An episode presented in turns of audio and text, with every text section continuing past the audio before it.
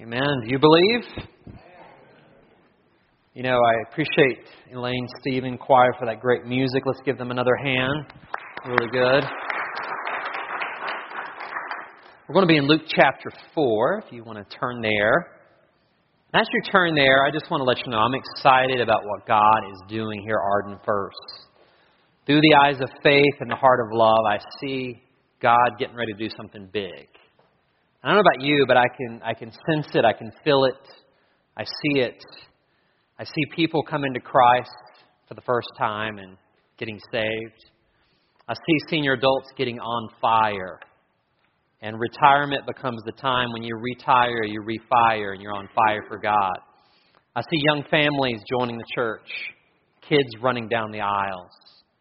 I see those who have jobs in the marketplace they see their marketplace job as their ministry. I see young families serving. I see middle aged people realizing that God has put them for such a time as this. I see students on fire for God, catching a greater vision for God than the vision for the world. I see God doing amazing things. Can you see it? Anticipation is rising, God's Spirit is moving, and we're just really excited.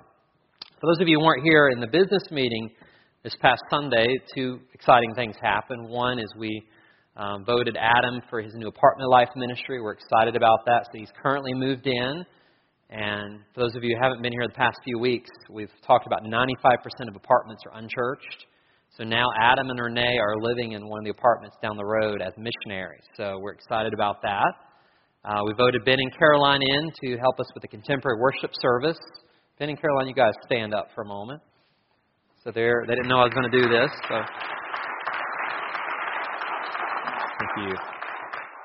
We're we're starting a new 9:30 modern contemporary service to reach out to those in our community, a mission outreach service. So God is just doing so many things behind the scenes, and we're really excited about it. Um, we're going to be in Luke 4, so hopefully your turn there. If you have a listening guide in your bulletin, you can take that out. Um, I, it's interesting about uh, the wintertime. I don't know about you, but I'm ready for springtime to come. I love wintertime, but there's been so much sickness. How many of you have been sick this wintertime? Raise your hand. All right, a good portion, and some are out because of it.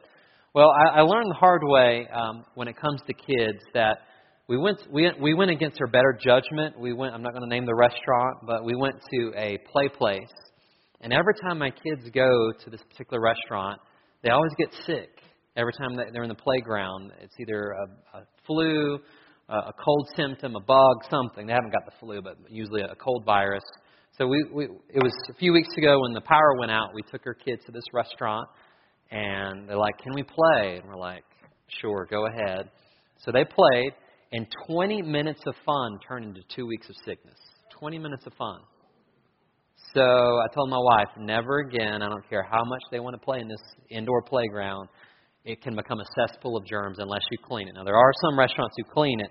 The last few we went to didn't, and my kids got sick. So I, I drew um, a thought from that.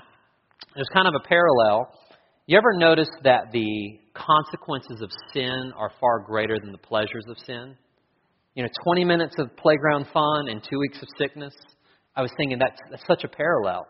Today, just a little preview, we're going to talk about how Jesus has the power and the authority over darkness, over sin, over sickness. And we're going to talk about basically 24 hours in the life of Jesus. So where we picked up last week, Jesus had basically went to his hometown in Nazareth, and what did they try to do? They tried to kill him, right? Throw him off the cliff. So Jesus goes about 20 miles north to a place called Capernaum. And within 24 hours, Jesus is going to do some amazing things. We're going to see him casting out a demon. We're going to see him healing a sickness we're going to see that he has the power and the authority over darkness and over sickness. So, if you will, turn with me to Luke 4, starting in verse 31. It says, Then he went down to Capernaum, a city of Galilee, and was teaching them on the Sabbaths. And they were astonished at his teaching, for his word was with authority. You may want to underline that in your Bible or listening guide. This is a key theme authority. Now, in the Sabbath, there was a man who had a spirit of an unclean demon. And he cried out with a loud voice. Now, before we read verse 34, imagine if you're in a synagogue, in a church service, and someone that's demon possessed stands up and starts screaming out, wouldn't that kind of wig you out in church? You're like, I came to church to worship God, and here's someone just going crazy. Look at verse 34. This demon possessed person cries out, Let us alone. What have we to do with you, Jesus of Nazareth? Did you come to destroy us? I know who you are, the Holy One of God. Sounds like something out of a movie, doesn't it? But Jesus rebuked him, saying, Be quiet and come out of him. And when the demon had thrown him in their midst, it came out of him and did not hurt him. They were all amazed and spoke among themselves, saying, What a word this is! For with authority and power he commands the unclean spirits, and they come out. And the report about him went into every place in the surrounding region.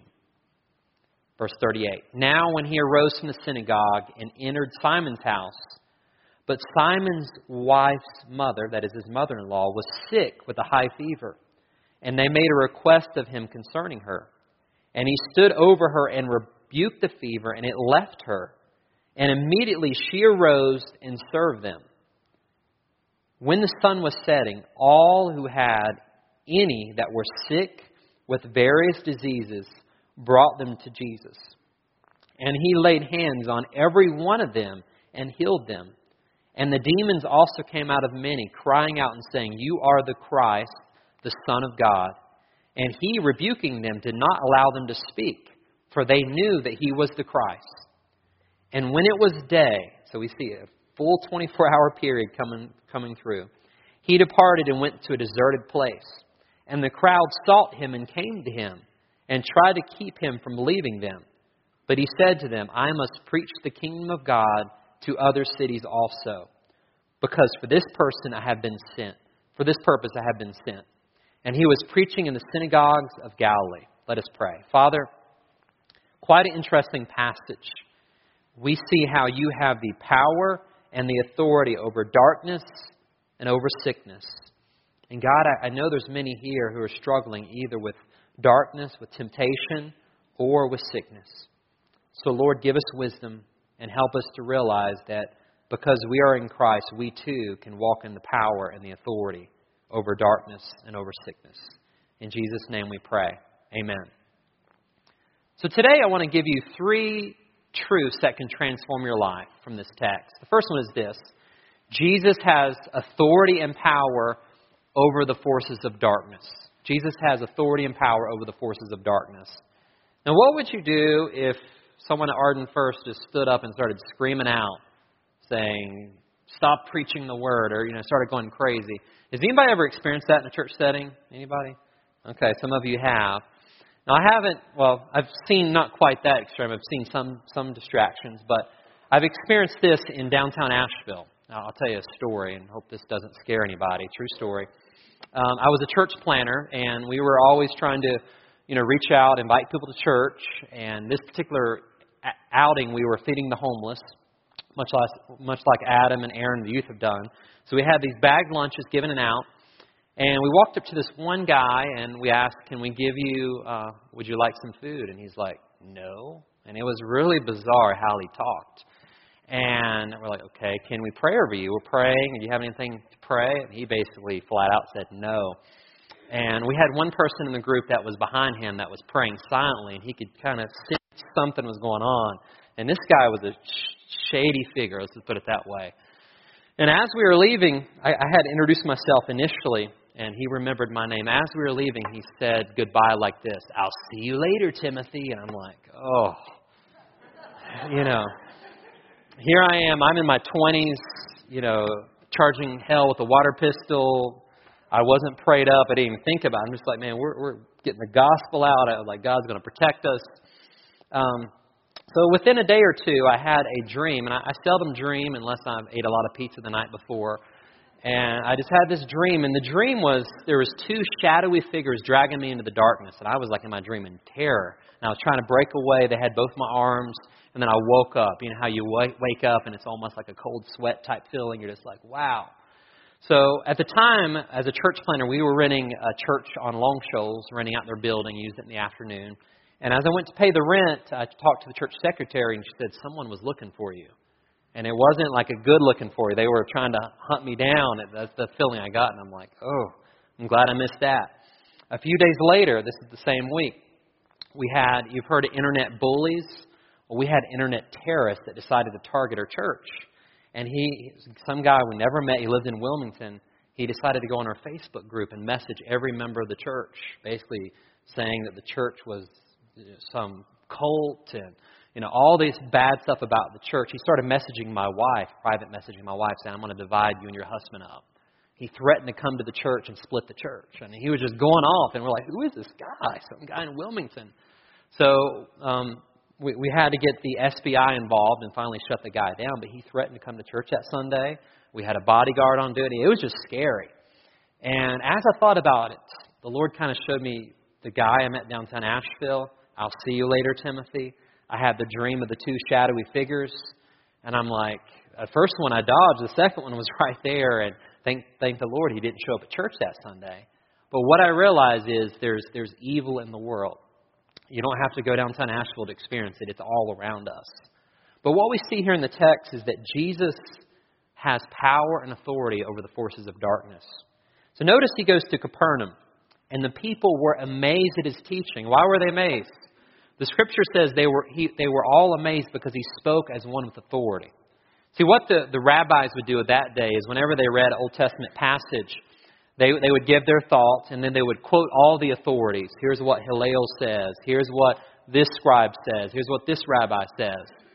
But what Jesus did is he spoke on his own authority. It'd be kind of like this. Imagine if Arden first, I read a passage of Scripture and I'd say, MacArthur says this, Spurgeon says this, and the whole time I was quoting commentaries. That'd put you to sleep really fast, wouldn't it? Um, well, that's what the, the rabbis did. They would quote other people. And Jesus spoke with boldness and authority. He came out, this is what God says. So he came to Capernaum, which later became his headquarters, because we, we read last week how people in Nazareth, his hometown, kicked him out and tried to kill him. So he basically made Capernaum as his headquarters of ministry. And we also know that Peter and Andrew, James and John, they were from Capernaum. And it's interesting when Jesus comes to the synagogue how the unexpected happened. There was a demon possessed man there. Now, it, it begs the question why would someone that's demon possessed go to church? You ever think about that? It seems like they would stay away from church, right? We don't really know why he was there, but often Satan likes to show up to divide and discourage and distract. So at the very least, he was a distraction. At the very most, the devil had a plan of division. So, what, what we can learn from this passage, if you look back in verses 31 and following, um, skip down to verse 35, it says, Jesus rebuked him, saying, Be quiet and come out of him. The verse before that, the devil said, We, the demon possessed man said, We know who you are. So, a few things we can learn about demons here in this text. Number one, the demons know who Jesus is. And you're like, well, how is that? Well, remember, Jesus is the creator of the world, and he created all the angels. And we know from the Old Testament that one third of the angels rebelled and fell from heaven. So, guess what? All these fallen angels who became demons, they know Jesus. He's the one who created them. We also know that the demons know there's a future day of judgment. As we can read in several accounts, the demons fear the day of judgment. Are you here to tor- torment us before the time? So they know their day is coming. And also, demons do occasionally possess unsaved people. Why do I say unsaved people? Because a Christian cannot be possessed by the devil. The Christian can be oppressed, the devil can come against, the devil can throw fiery darts at believers, but we cannot be possessed. And that's good news. Amen. But there are occasionally lost people we don't know how it all happens, but they open themselves up to darkness somehow and they end up possessed. So this is the, the, the nature of the guy that, that showed up. So notice how Jesus dealt with this distraction. He basically told the demon to shut up and to get out. He didn't make a big show. You ever notice sometimes when you, you see movies about exorcisms or it's a big show, like I'm getting ready to do this? Jesus just spoke to the demon and said, Get out and shut up. And he didn't make a big show about it. He rebuked the demons. Notice he didn't allow the demons to bear witness of him. He didn't allow them to talk. And why was that? Weren't they saying the right thing? They said, You're the Christ. You're the Holy One of God. Isn't that who Jesus is? Why wouldn't he accept the testimony of, of the demons? Well, there's a few reasons. One is their testimony is unreliable. I mean, would you like Satan to give testimony of you? Would you want to accept his testimony? It's, it, but also, the, the lifestyle has to match what the word is. And obviously, Satan may know the truth, but is he living the truth? Absolutely not. And uh, one author brought up this one. I thought it was insightful. He says Jesus came to seek and save the lost people. He didn't come for the demons. He came from the people. So he, he didn't allow the demon to speak. But notice also, whenever Jesus cast the demon out, what did the demons do to the man right before? Threw him to the ground. The demon was trying to hurt the person, the demons were, but Jesus didn't allow the person to get hurt. He protected the person. And what were the people's reaction? Look at verse 36. Then they all were amazed and spoke among themselves, saying, What a word with this! For with authority and power he commands the unclean spirits, and they come out. And the report about him went into every place in the surrounding region. So notice that it says, with power and with authority. And what's interesting is Jesus has both power and authority. Have you ever met people that had authority but no power? In other words, they had a title or position, but they didn't really have any way to create change. We, we see that a lot of times. Someone has the title only, we say. And then sometimes people have the power, but no authority. In other words, they can create change, they can be a catalyst, but they don't have the opportunity. With Jesus, he has the power and he has the authority. He has the ability to, to make things happen, but also he has the right because he is the Son of God. Amen? Do you ever feel overwhelmed with evil in our world? You look at the school shootings we see all the time in Florida and beyond. We think about the shooting in Vegas that happened, and you turn on your news and you're like, another shooting, another crisis. You see all the political division in our country. You see the social unrest. You see all the darkness in our world. Well, friends, I've come to be a bearer of good news. Jesus has power and authority over all darkness. And no matter what happens in this world, Jesus says that we are more than conquerors through Christ. Paul said it like this In Christ, we are more than conquerors through him that loved us. So, as Paul spoke those words through the inspiration of the Holy Spirit, listen to this we are more than conquerors. And Jesus said, by the way, be of good cheer. I've overcome the world, right? In this world, you will have trouble. So, here's as I look at this text, and I see Jesus has power and authority over darkness, it gives me encouragement. Because greater is He that is in you than He that is in the world. So when you find darkness, when you turn on the news and there's so much depressing stuff, and by the way, just a little side note, regardless of what news channel you watch, you know how these shootings, they, they do these psychoanalysis and they're like, we can't understand why this shooting happened in Vegas or the school shooting. What prompted them? Listen, we don't know all the reasons why, but we know the source. The Bible says Satan is a murderer. The Bible says Satan's job description, his MO is to steal, kill, and destroy. So anytime you have someone murder in cold blood and people that are trying to destroy, guess who's motivated that? The devil and the demons of hell. So don't worry about the psychobabble. Realize, listen, the enemy is out there and he's trying to kill and destroy. But Jesus has victory and power over that. Can I get uh huh? All right, number two. Jesus has authority and power over the causes and effects of sickness. Jesus has power and authority over the causes and effects of sickness. Now, some of you may not have related to the crazy Asheville story or I'll see you later, Timothy, or any of that. But listen, sickness is everywhere. All of us have people that we know that are sick, that are dying, that are struggling. And it's the world we live in. We live in a fallen world, and I hate to bear bad news, but we're all in the process of dying. Have you noticed? it's, it seems perpetual. But here's the good news Jesus has power and he has authority over sickness. Now let's look at verse 38 again. Now he arose from the synagogue and entered Simon's house. And from what I understand from church history, Simon Peter's house wasn't far from the synagogue, so it wasn't that far of a walk in Capernaum. But Simon's mother, wife's mother, was sick with a high fever. Notice Luke, what is Luke again? He's a doctor, so he marks out she had a high fever. And in the Greek, it's like this mega burning, like she is really. And you may say that's a fever's not a big deal, but in that day before Tylenol and aspirin, you could die of a fever. This was a big deal. So they asked Jesus to help her. And verse 39, it says, He stood over her, and notice, He rebuked the fever, and it left her. So we see in the preceding verses, He rebuked the demon, the demon came out. Now, someone else is sick. He rebukes the fever, and it left her. And immediately she arose and serve them. So I want you to notice that Jesus has power over sickness and over disease, over the causes and effects that bring it. And you're like, well, that sounds great, Timothy, in church, but I have a, a relative that was sick, and we prayed over him or her, and he or she died. let me ask you a question. If someone is a Christian, and you pray healing over him or her, and they die, did God answer your prayer? Absolutely. Just not the way you expected. So here, here's the beautiful truth, and this should make all of us Christians feel good. One day, we may get sick. One day, we may have a sickness that leads to death. But guess what? If you're a Christian, God does heal you in the presence of God. You wake up in glory. Because look, think about it like this. Let's say if I'm 100 years old and you guys find out I'm sick and you're praying for healing, we want that. But listen, if I get healed on this side of eternity, it's just a, dead body that just has a little bit more life. Wouldn't I rather have an eternal body? If God answered every prayer for healing on this side of eternity, we'd live like 140, 150. We'd be a vegetable on a couch. And would that be a grace of God that let us keep on living on in these bodies when a new body awaits us on the other side? So you could put it like this if God always answered a prayer for healing on this side, we just keep living.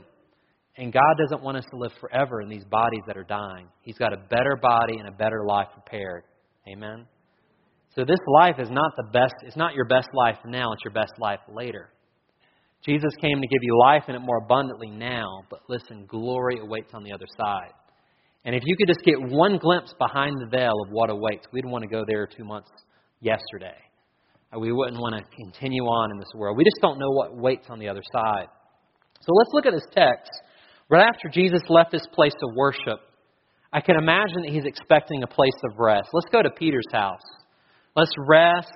Uh, Peter's wife and mother-in-law are cooking. Who, who knows what they were thinking? You know, you have your synagogue service, and now it's time to rest. But was there any rest for Jesus? Absolutely not. After he finishes preaching, he deals with the demonized man. It's time to rest, right? Nope. Someone's sick. So Jesus heals Peter's mother in law. And notice that Jesus rebuked the fever, and the fever left her. So this shows us that Jesus has power over sickness and disease. And I just want to encourage you right now as you as you look around, there's many people that are affected by sickness. Many people um, affected by the flu season. It goes around, and I just want to bring encouraging words. Since Jesus has power over sickness and disease, if you feed your fears, your faith will starve. But if you feed your faith, your fears will starve. So when it comes to sickness or disease, you have two choices. You can feed your fears and be like, I'm worried about the worst, worst possible case scenario, or you can feed your faith and realize no matter what happens to me, I'm going to be okay. If you kill me today, guess what? I'm promoted. As Billy Graham said at 99 and in his obituary, you know, as, as he left this behind, whenever I die, I've not really died, I've just changed addresses. You can't kill the Christian, you can only promote me. So I think that's good news. So I wanted to share two brief stories about this. It, it begs the question well, what do you do when God heals and when God chooses not to? It's a good question. And I, I apologize on behalf of all the, the bad theology that pastors have given. Like, if, if you don't get healed, it's just because you don't have enough faith. Listen, Paul had a thorn in the flesh. He prayed, and what did God say? My grace is sufficient for you. God will answer in a way that is according to His will, not according to what I want. We are not demigods. We can't command God to do anything. We submit to His will. But as the Christian, as we said, if you pray for healing, God always says yes. It's just a matter of when. So I'll give you two stories. One when God didn't answer it the way I wanted, and another when God did a miracle. So the first one, uh, when I was pastoring in Hendersonville, um, we got this um, report that one of the ladies that lived in an apartment, we had a Bible study in one of the condos, and one of the, the roommates next door uh, that lived in an adjacent condo uh, was a lady that had cancer, and uh, she was dying And basically, they said, Timothy, can you come and pray for her? So I said, sure. So I went and talked to the lady. She was probably in her 70s, really nice lady, very highly educated. She had either a master's or doctor's degree. She had uh, been involved in politics. Very brilliant woman, educator. And I basically talked to her, I heard her story, and I presented the gospel. I understood she had a Catholic background, and I said, you know, what do you think it takes to get to heaven? And she was under the impression, from what I can tell, maybe good works or being a good person. And I basically explained to her, to get to heaven, you have to be perfect. And she's like, oh. And I like, well, listen, I'm not perfect either. So I explained the gospel, how Jesus Christ died for our sins. He lived the perfect life we couldn't live. He was buried. He rose again. So if you place your faith in Christ alone, you will have eternal life. And that lady, in her 70s, um, from my understanding, she had never heard the gospel. And she was a brilliant educator, smart lady. So she prayed to receive Christ that very moment. And she became a Christian. She started coming to the church. She still had cancer. So we prayed for her if it was God's will that He would heal the cancer. And He took her to heaven. Now, let me ask you a question Did He answer the prayer? Yes, but not the way I wanted. We wanted her to stay around and this testimony of grace. But listen, she was she accepted Christ and God took her to heaven. Another example where God did answer it with a yes was you remember my aunt recently.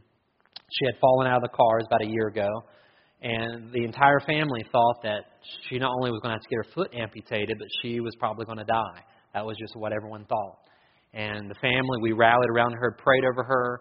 God miraculously healed her leg where she didn't need amputation, and she's back in the car and she's back driving. She's not dead. So God answered that. So there's certain times where God says yes, and there are certain times where God says, not in the way you want it, but here's my will.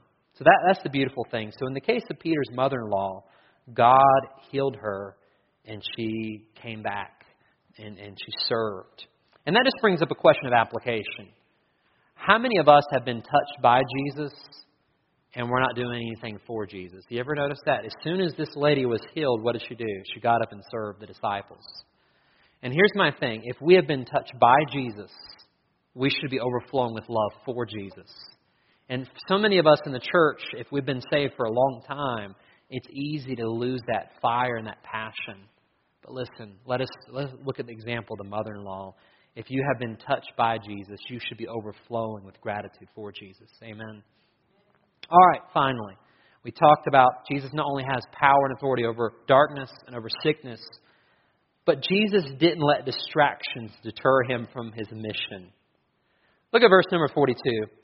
Now, when it was day, and like I said, this is like 24 hours in the life of Jesus from the previous day to this day, he went to a deserted place. And the crowd sought to come to him and try to keep him from leaving them.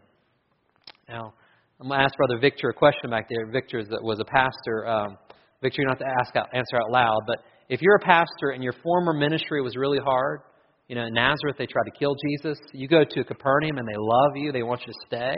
I don't know about you guys, but I would want to stay around for a little bit, right? I mean, these people are loving me. I don't know what's going on, but maybe the women are baking meals and, you know, all this is not, I want to, I want to hang out, but look what Jesus says. They, they try to get him to stay. And Jesus said, I've got to go because look at verse number 43. I must preach the kingdom of God to the other cities also because for this pers- purpose I have been sent. Jesus knew his purpose. Do you know your purpose? He knew exactly what his mission was. And by the way, it's interesting, he didn't say, um, My purpose is to do miracles or healings. And Jesus did that. But his main priority was preaching the truth about God. And I think sometimes as churches we get mixed up. It's about the miracles, it's about all those things are great. But the, the truth is the kingdom of God. The truth is, Jesus said, This is what I'm called to do. He didn't get deterred by the distractions. You guys ever been distracted in life? Anybody want to be honest? How many of you have ADD? Anybody in here want to be honest? Well, see, ADD are some of the most creative people, so there's some positive sides to ADD, just, just so you know. Um, I came across, some of you know Thom Rainer. He's the president of Southern Baptist Lifeway. And he did a survey among pastors. Now, this is the question What crazy thing has happened while you've been preaching in church? We just read about Jesus, this demon person stand up. Oh, this wasn't necessarily those things, but they did hundreds of response, pastors going off. I'm going to read a few of these. These were the top ten. I won't read all of them. But this first pastor, he calls it crazy as a bat. A bat started flying low while I was preaching. Many people were screaming. Finally, some of the men captured the critter.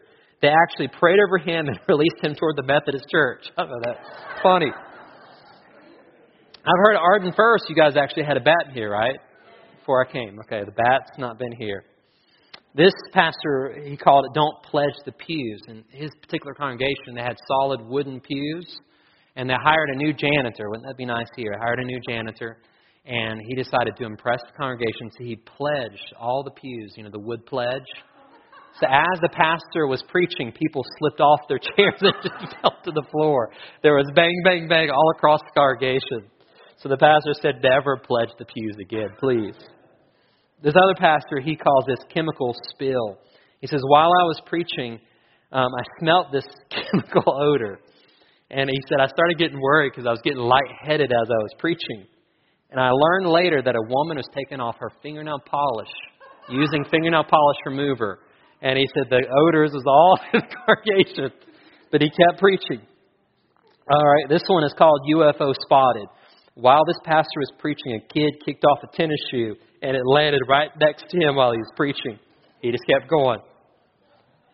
Now, this one, I think the men at Arden First could relate. I, I laughed at this one. It's called How Many Men Does It Take?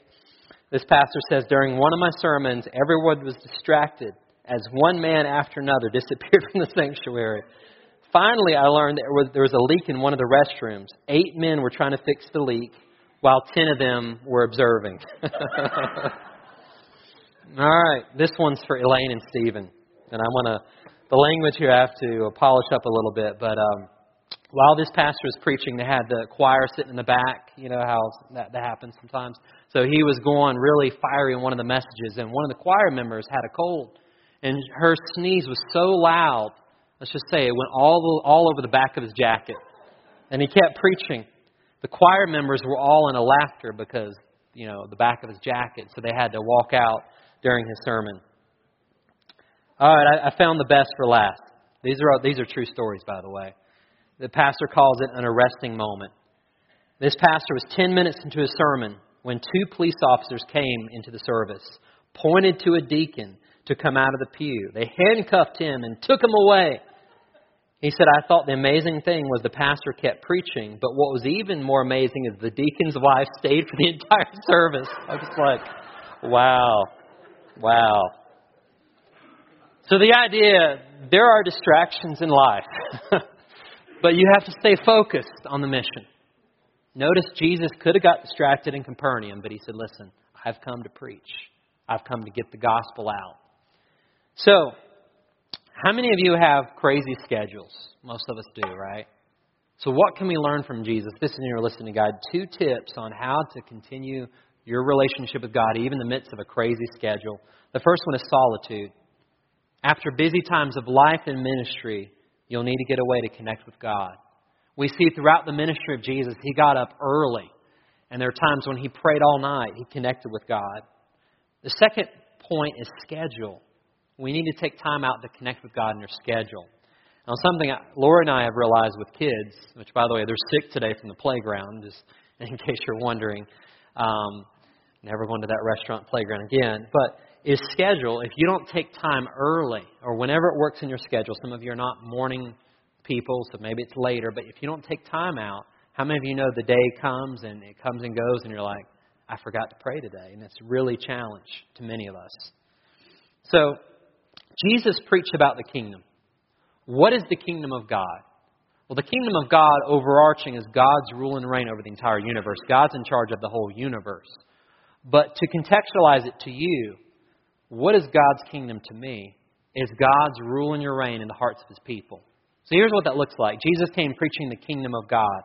The rule and reign of God is life the way God intends. So what does that look like in your life? Whenever you live out the kingdom, you're bringing life the way God intended out to where you live, work, and play. So think about like this. If you're with a coworker and they've had a really bad day and you sit there and listen and you listen to them talk and you ask good questions. You don't talk about yourself, you talk to them for that moment, they've tasted the kingdom, life the way God wanted. Um, let's say you buy someone a meal that's homeless and you, you share with them, you talk to them, and for that moment, they get a taste of the kingdom. So here's the thing the kingdom of God is inside each believer. And one day we have a coming kingdom that Jesus will establish on this earth. It's going to be a new heaven, a new earth, the kingdom of God. So the role as believers is this get the kingdom of God out. It's inside of you. You have to get it out. So Jesus has power and he has authority over what? We talked about two things today over the forces of darkness. Don't let Satan scare you. Don't let Satan cause you to live in fear. Remember, we talked about if you feed your faith, your fears will starve. But if you feed your fears, your faith will starve. So don't worry about darkness. Pray about it. Allow God to protect you. But Jesus also has authority and power of the causes and effects of sickness. From Peter's mother in law and through many stories in the Bible, we see that Jesus does heal. It's not always in the way we want. So if a Christian is sick or dying, the good news is they're going to be completely healed one day. So all of us, listen, we're going to get old. We're going to we're going to have certain things that happen to us unless Jesus comes. We're all going to die. But listen, when we die, we're promoted. When we die, it's just we change residence, as Billy Graham said. So that's encouraging news for every believer. And finally, Jesus didn't let the distractions deter him from his mission. You guys are going to remember about the bat and all those stories. But listen, you have a mission. Satan, if he can't cause you to sin, he's going to try to distract you. You ever think about that? Some of you, he's trying to get to sin. You're like, I'm not going to do, but he tries to distract you. If he can't distract you, he'll try to discourage you. And the two things that Satan feeds on is lies and fear. He'll either try to lie to you or he'll try to cause you to live in fear. Don't let Satan cause you to live in those areas. So, making it personal, look at your listening guide. Just a few application points as we close. I will not let darkness dwell in my life since Jesus has authority and power over all darkness. So, as a Christian, listen, sin shall not be your master. You are a saint. I tell some people that, and they're like, no, I'm not. Listen, if you're forgiven, you are a saint. So, don't live in darkness. Don't live in any patterns of sin. As you sin and fall short, and we all do, confess it to God. Allow Him to give you the victory. I will not let fear cripple me from following Jesus, since Jesus has power and authority over the causes and effects of sickness. So some, some of us as believers, listen, we've lived in fear of dying all our life, and you don't have to anymore. Because listen, no matter what happens to you, God's got you covered. Amen. And finally, I will not be deterred from God's call on my life since Jesus has a calling and a plan for my life. I really believe each person in here, God has DNA written in your spiritual destiny. You have DNA inside of you that is destiny. Like God has a purpose and a plan. All my life, uh, my parents and others have quoted scripture over me like, I know the plans I have for you, declares the Lord. Plans to prosper you, not to harm you. Listen, God's got great plans. You can say it like this He's got a destiny for you. Uh, Ephesians 3.20 says that God is able to do immeasurably more or super abundantly above all that you could ask or think. That's good news. So to summarize this in one sentence, your take home truth Jesus has authority and power over all darkness and disease. Therefore, I will not fear what may come my way. So, my prayer as we leave this place in a few minutes, you will leave with more victory. If Satan had a, a fear over you about sickness or disease or darkness, you can say, Listen, Jesus has authority, and because I'm in Christ, I'm going to walk in the authority of Jesus. Amen. Let us pray. Dear Father, your word is true and your word is powerful. We thank you that you have authority over darkness, over disease, over sickness. And God, I know emotionally it doesn't feel that way sometimes, but we know truth outweighs emotion. So, Father, just with everyone praying, no one looking around, would there be anyone that would say, Timothy, you know, I have people in my life that are suffering from sickness? from disease, and it's really hard. And today, I just want to pray for victory. That I know that Jesus has victory over that. And in the short run, it may not look good, but from an eternal picture, God's got me covered. Just raise your hand. Father, you see those hands lifted to the heavens. For those who are sick, we do pray for a miracle. We love for healing to take place, and we do pray in faith for that. But God, as a believer in Christ, if you choose not to answer that in the way we expect, we know you've got a greater plan. And Father, I pray for those who are struggling with the darkness in their life. It may be a, a sin pattern, it may be something they feel like Satan's got a hold of them. I just pray that those chains would be broken, that those strongholds would be released, because in Christ we have victory over sin and over darkness in our life. So as, as we continue to pray, confessing those areas to Christ, as everyone continues to pray, I want to talk to someone today that may be like that 70 year old lady that you've never heard the gospel. And today you realize that you need Jesus in your life. You realize you're not perfect. You're not going to make it to heaven in your own perfection because you don't have it. But right where you're sitting, say it in your own words, something like this Jesus, I believe in you. I believe that you're the Son of God who lived the perfect life that I couldn't live. I believe that you died on the cross for my sins and you rose again to new life. So, Jesus, I need you. Please forgive me. Jesus, please come into my life. I give my life over to you. I make you my Lord, my Savior, my best friend. And I ask for your forgiveness of all my sins. Friend, if you prayed that prayer, we want to welcome you to the family of God. Father, thank you for hearing our prayers. We love you and we give you thanks. In the name of, of all names, Jesus, we pray. Amen. This time, Usher is going to come forward and we're going to have a response time with giving and also with prayer.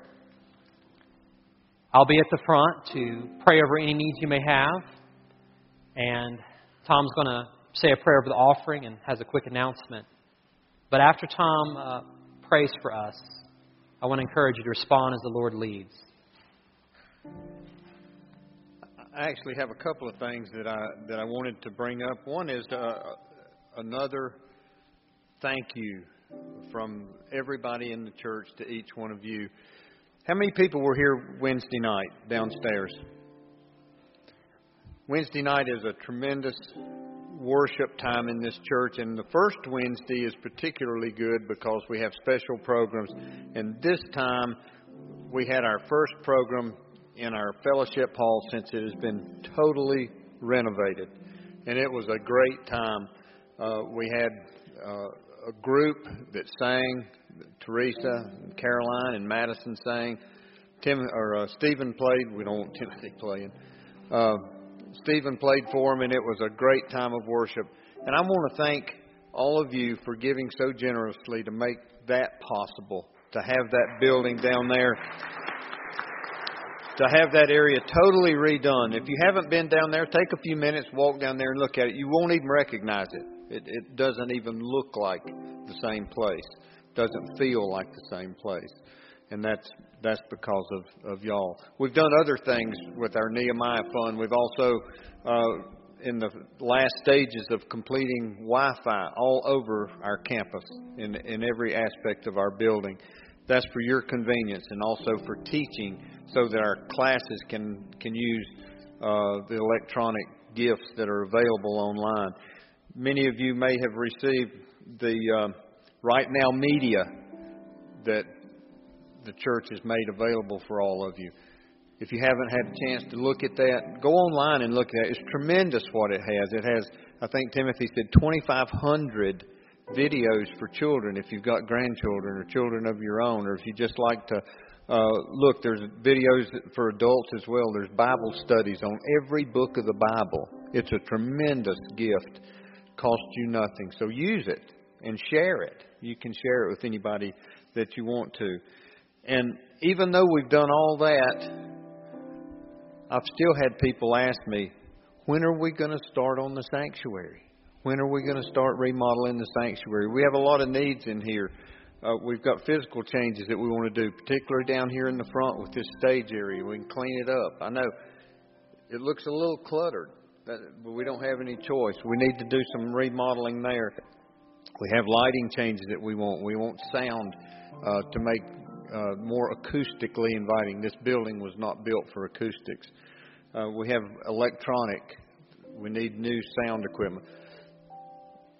We've come a long way, but we've got a lot of needs. And I want to encourage you to remember the Nehemiah Fund. That's where we're paying for all this. So if you would remember that fund and give generously as you feel led to do.